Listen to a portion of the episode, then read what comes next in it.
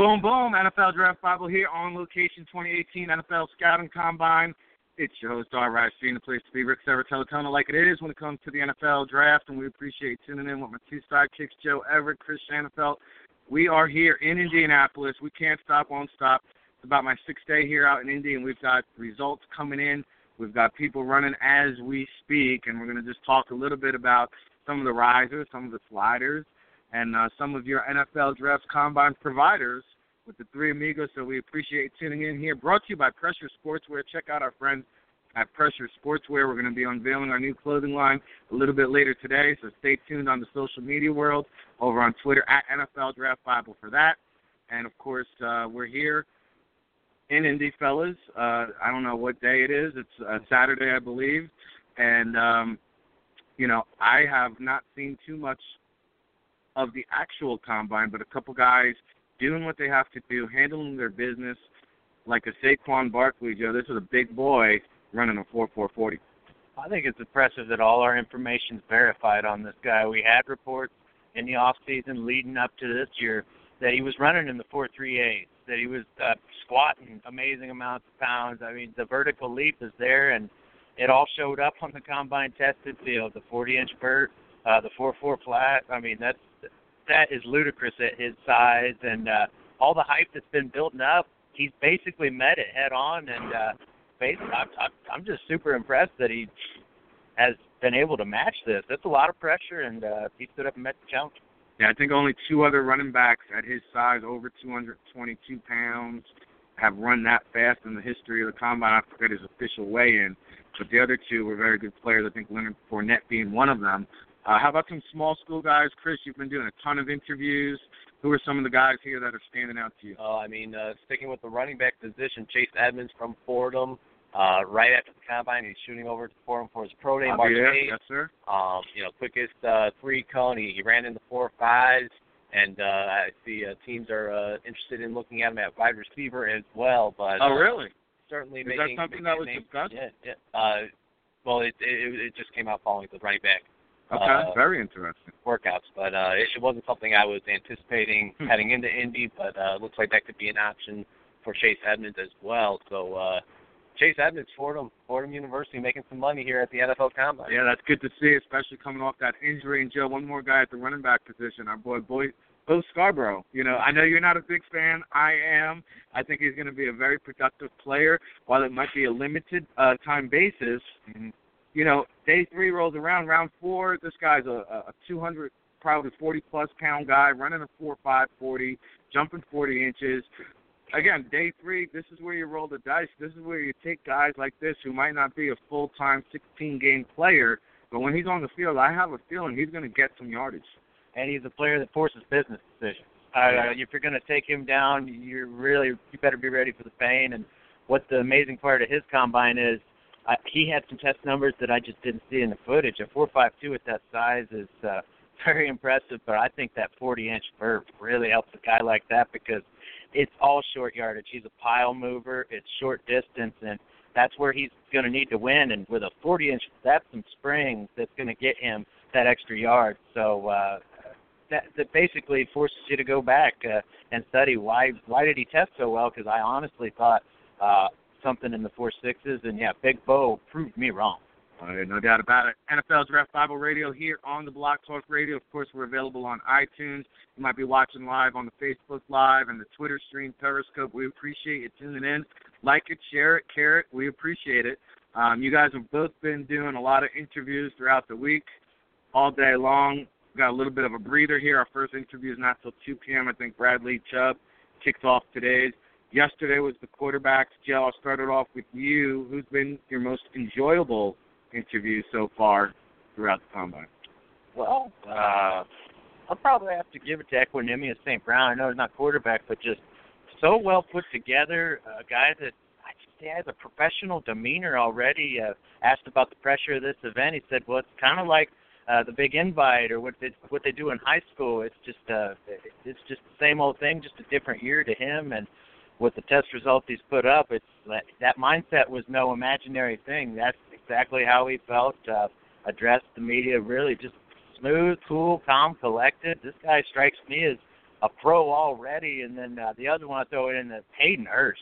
I know he's an older prospect. I know he's been through uh, Major League Baseball, the farm system, all that, but this guy has a professional demeanor, great attitude about it. Uh, it that's one guy after the interview you're sitting like, he's going to be ready for an NFL locker room, no question in my mind. Hayden Hurst is uh, he's going to be a good player wherever team drafts him. And listen, if you haven't seen that HBO Real Sports segment on Equanimeous St. Brown, it's much must see TV. I mean, really interesting. You think LaVar Ball's father's crazy? This guy's right on par. No, it's really he's got two younger brothers on the come up now that might be better than him. So, and I think he's a dark horse candidate for the first round, Joe, after running a, a fast time here. So, uh, something to monitor. How about you, Chris? Obviously, doing the interview rounds. Uh, who, who's the guy that stood out to you? Guy yeah, uh, you know, I, I'll go with the quarterback, and I, I think Lamar Jackson, and he's not going to be running the 40 here in uh, in Indianapolis. He hmm. wants the focus to be on the uh, quarterback drills. He, he made it he made it clear he is a quarterback, and uh, he has no interest in uh, even talking to any teams that see him otherwise. So uh, Lamar Jackson, I mean, the way he delivered uh, his message yesterday was uh, quite impressive. Yeah, I can't wait to go back and check it out. And of course, we've been uh, streaming them live on the Twitter Twitterverse and Facebook. So you know, at NFL Draft Bible for all the live interviews. As in, uh, we got you covered from front to back. Now, Joe, last week we had some predictions on the podcast. Who would run the fastest 40 time? I stood correct for about a day with my guy Nyheim Hines at 438, but uh, DJ Chark wasn't having any of that.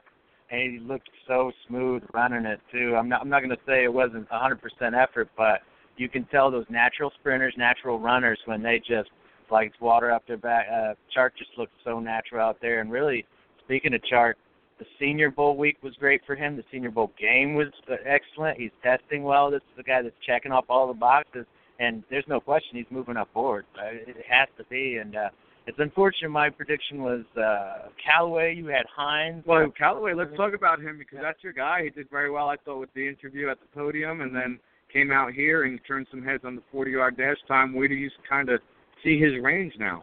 If you, well, like like I always say, if you isolate it to just the footage, Callaway is a, a, a first-round talent. I mean, how many different ways he scored a touchdown, how many different ways he impacted the game, but in the interviews that I saw, he has he has matured. He's learned some lessons. That he's also had a daughter.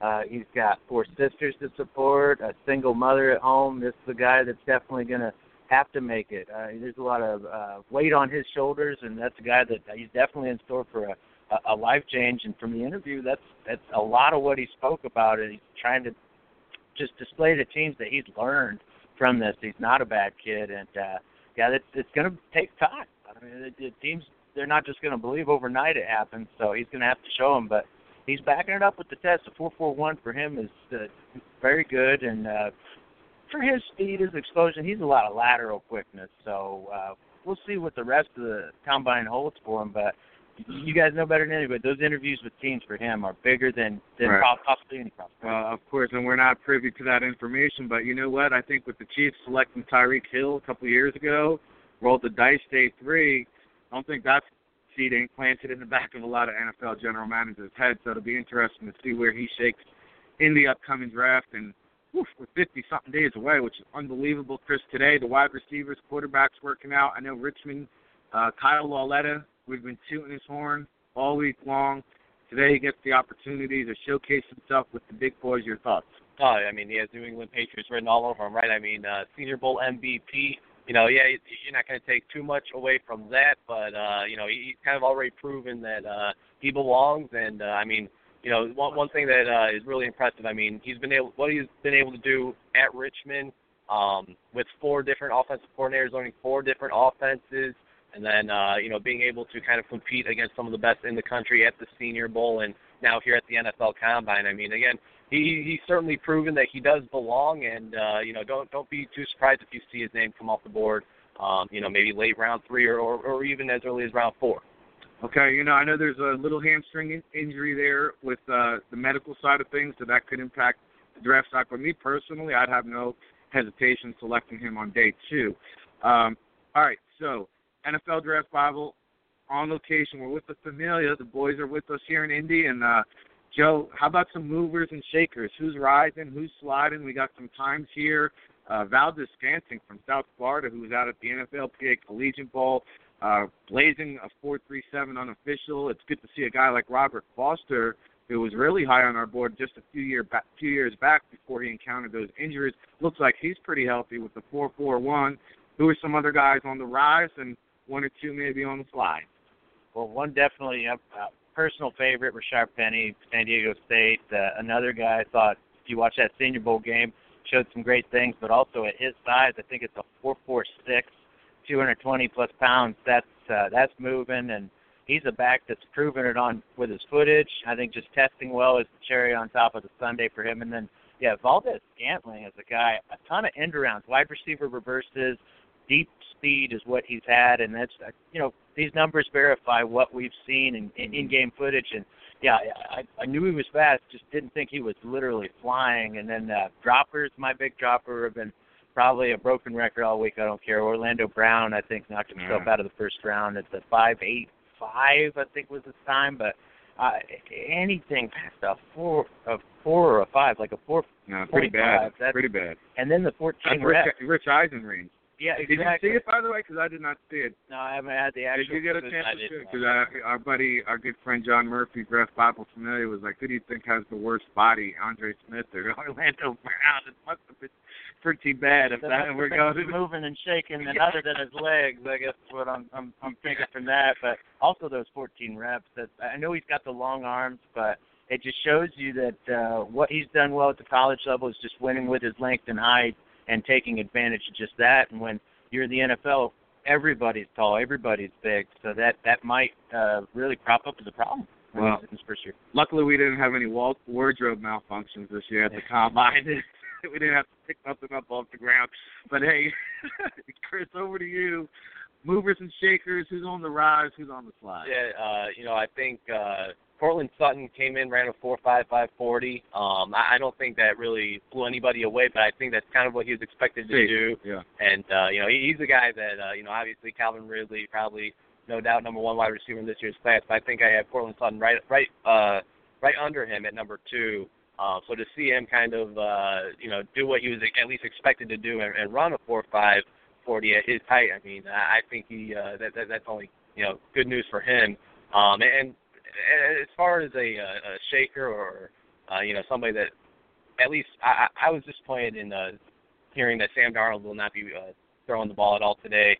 Um, I, I don't think that's really going to affect his draft stock. Obviously, we'll see what he does at his pro day.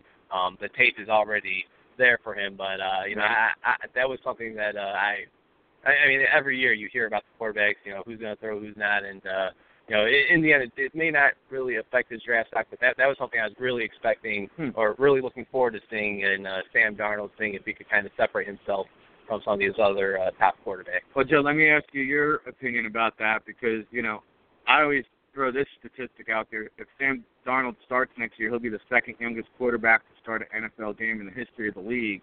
Tommy Maddox being the youngest. Maybe an extra month to prepare for a pro day workout might benefit him. Your thoughts? I think it's possible. I mean, that's clearly he's working out, but I mean, ultimately, I think they want that controlled environment. Uh, just as receivers, I think they know their stock right now and want to solidify that.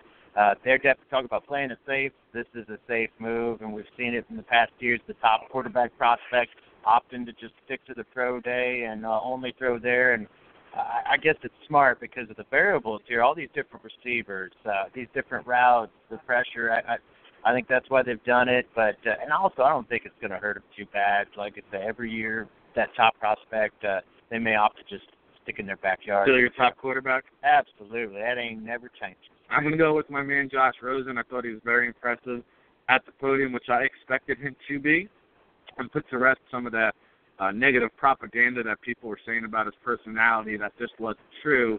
Just for the record, Chris, your top quarterback in this Yeah, I'm going Rosen as well, and uh, yeah, I mean very impressive at the podium yesterday. I just think he, he's the uh, most pro ready now, and uh, again, I'm not I'm not very big on this quarterback class at all, but uh, you know if I had to go with one, I'd go Josh Rosen. hands down. Okay. Surprising because there's about four guys I think solidly in the mix for the first round. So you think a lot of question marks still to be Oh, I seen think from these guys? And Um, Joe, how, over under four and a half QBs in the first round. What do you got? I'll have to go uh, just under. Under. I think that'll be the. Yeah, I, I think I think just under as well. I think we see three. I'm not so sure about four. I, it's Who's your certainly three? possibility. uh, the, the top three. I mean, I think Josh Allen. I mean, he, he was looking pretty good throwing the ball out there today. Um, Josh Rosen and Darnold. So no Baker Mayfield. No, no, I think Wow. Baker. I think Baker's going in the first, and then Lamar's the the wild card. It only takes one team out of the 32 to put Lamar in the first spot. Right. I just think that'll be the uh, the, the drawing line that the teams are like, well, we'll wait till day two maybe on Lamar. But yeah, I think somehow somewhere Baker he, he fits in there. There's just too much upside, and there's too many teams that still need that signal Right. caller. Well, you know, I think that uh, it's going to be interesting. Lamar Jackson with the Bills kicking 20 and 21. If you think he's a better quarterback than Tyrod Taylor, he's got to pull the trigger there. So uh, we've got. I've got another day in town. You know, I think the combine is two more days, but uh, we're getting ready for some more interviews coming up today. Uh, anything specifically you're looking for? A parting shot, some final words for the people. Start off with you, Chris. Uh, you know, de- definitely looking forward to uh Payne coming up to the podium. I know that I know Joe Everett's really looking forward to that. But no, I mean, um, then of course defensive backs tomorrow, so that'll be a lot of fun. But, 70 uh, defense. Yeah, yeah, uh, a ton of More them. than So, ever. Uh, it's gonna be gonna be a lot of fun. Looking forward to it. Joe. talking to the linebackers, uh, Roquan Smith, Tremaine Edmunds, uh, see how they handle their media obligations, and uh, of course see how they test tomorrow. And yes, uh, I'm uh, eagerly anticipating talking to Mr. Payne about his career. I think that's uh, one of the players.